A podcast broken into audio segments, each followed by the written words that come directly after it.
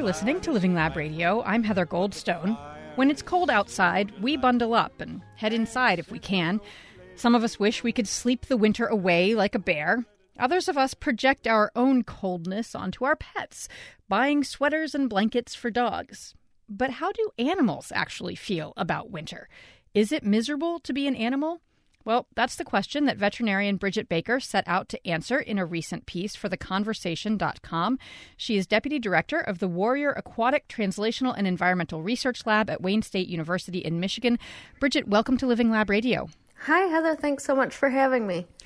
I'm going to take a wild guess here and say that actually answering the question of whether or not animals are miserable is kind of beyond our reach. We can't actually get into their heads, right? That's correct. It's extremely difficult, if maybe not impossible, for us to really know subjectively what animals are thinking or feeling. Um, but we can look at some of their physical and physiological adaptations for the cold and give us kind of a hint as to what they might be experiencing. Well, so the first step in responding to or adapting to cold, being cold, is that you have to sense that. And it's completely different whether we're putting our hand in a liquid or sensing the temperature of the air around us. It's different from person to person. What do we know about how animals sense temperature and, and cold? Well, it's actually fairly remarkable that in addition to people, most animal species have the same mechanism underlying physiology for sensing temperature. And we have uh, receptors close to the skin that sense hot and cold. And then that sends signals to our central nervous system and the spinal cord and brain. And, and that whole circuitry is actually fairly well preserved among all vertebrate species. Hmm. And yet, we know just between people that sense of feeling cold, of being uncomfortably cold, varies dramatically from person to person. Is it kind of the same across the animal kingdom that, I don't know, 50 or 40 or 30 degrees Fahrenheit is cold, or does it vary between animals as well? Yes, that varies quite a bit between animals. Uh, in fact, there's research that shows that hibernating mammals even sense cold at lower temperatures than non hibernating mammals. Really? Uh, yeah, like a good example is the 13 lined ground squirrel, where they've shown that happens. And that's the same, for example, with cold blooded or ectothermic animals versus warm blooded or endothermic animals the ectothermic animals tend to sense cold at lower temperatures than endothermic animals. That is exactly the opposite of what I would have expected. I would have thought that the hibernating animals would be the most sensitive, and for that matter, the cold blooded animals who can't really regulate their own temperature would be really sensitive to cold. And you're saying it's the exact opposite. Correct, yes.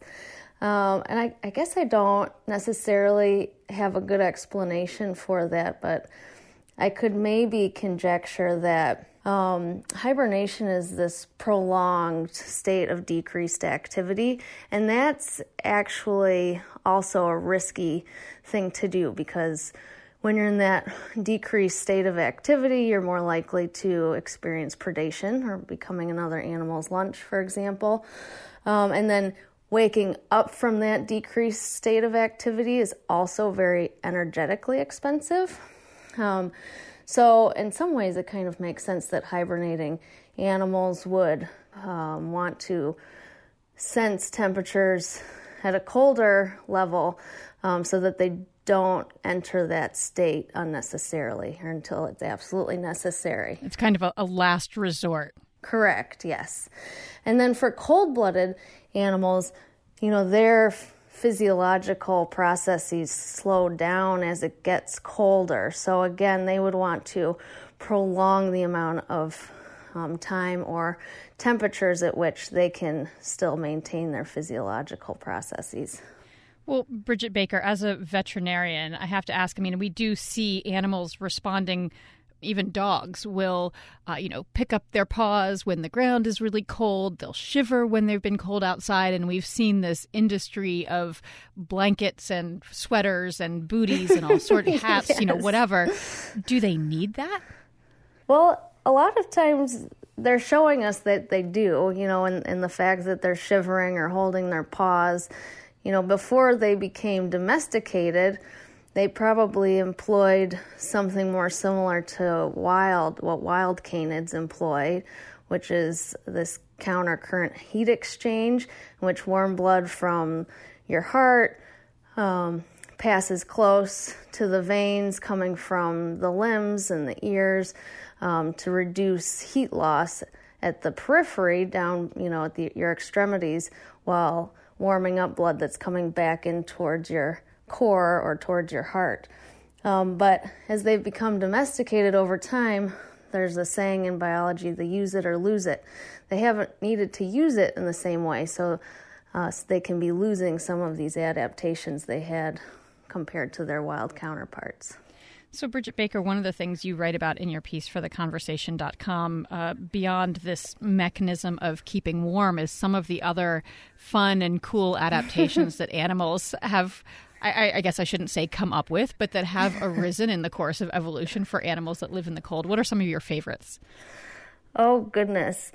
Well, can I tell you one of my favorites for staying cool? when, sure. when an animal, so uh, for example, vulture species like the California condor, when they're hot, they'll actually defecate straight onto their feet hmm. in order to increase evaporative cooling. Wow. So that's kind of one of my favorites. and then uh, one of my favorite patterns uh, among like cold versus warm adapted species is that wildlife at more northern latitudes tend to have smaller uh, limbs and appendages than uh, similar species at like more tropical locations. A good example of that would be the Arctic fox, which is kind of a stocky, short legged, small eared species compared to like a fennec fox, which is more of a desert species, has longer limbs and really beautifully huge ears. Despite all of these adaptations, whether it's to heat or to cold, animals are still vulnerable to extreme temperatures, though, right? They can get frostbite, they can get hypothermia. Oh, yes, absolutely. And it, in fact, um, well, where I live in Michigan, uh, opossums, they uh, have, you know, unfurred tails that are frequent. The, their tails are frequent casualties of cold exposure. Hmm. Um, but even in Florida, sometimes we see cold snaps, you know, unusual cold snaps happen in Florida.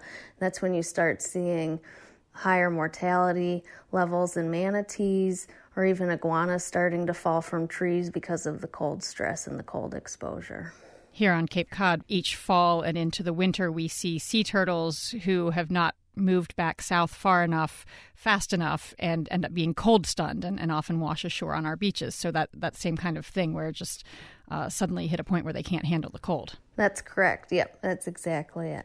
Bridget Baker, what prompted you to write about this topic for theconversation.com? Why, why did you think that, that we should all know a little bit more about how animals cope with winter? Well, I think a lot of people, uh, and it makes sense, look out their window during the winter and think, oh my gosh, that poor animal, should I do something to help it or should I feed it uh, in order to help the animal survive through this cold temperature? Yeah, I mean, should we be helping animals in winter? And if so, how? Yeah, and that's actually a, it's a great question, uh, and there's a lot of different factors to consider. Um, for example, in the northern Midwest, a lot of people feed deer. Uh, and some of the downfalls of that idea is that bringing a prey species like a deer onto your property can attract predator species as well. So if you have small animals or children around, that's something you have to consider, for example. Um, it also brings a lot of deer into close proximity to each other, which can spread diseases among the deer. You also have to consider if you're feeding them and attracting them to your property in the winter, that they're probably also going to come and overgraze your landscaping in the summer. So there are a lot of factors to consider. Generally, what I recommend is create habitat um, that can support animals, even including birds. Focus on creating habitat that will keep them safe during the winter uh, rather than feeding them. If you teach somebody to fish, it's better than handing them fish. Exactly, that's right.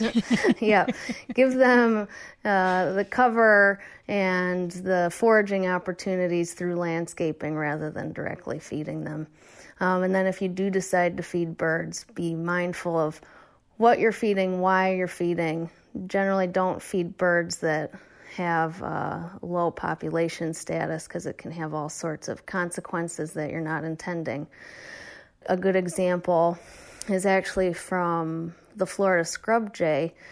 Their population status has been vulnerable, and so people started feeding them peanuts which not only attracts them to interacting with people and relying on people, but then those that would be fed the peanuts because it's such a high nutritional content, they would reproduce earlier. Hmm. And then their offspring would miss the emergence of certain insects they would rely on for food. And so it actually created more of a problem than a benefit. So there's a lot of things to consider when you when you start to feed wildlife. Good intentions are not always enough. Correct. Bridget Baker is the Deputy Director of the Warrior Aquatic Translational and Environmental Research Lab at Wayne State University in Michigan. She wrote about animals coping with winter for theconversation.com. Bridget, thank you. Thank you. Thanks for having me. Up next, what it means for wine to be dry and how hard it is to measure that. Living Lab Radio continues after a short break.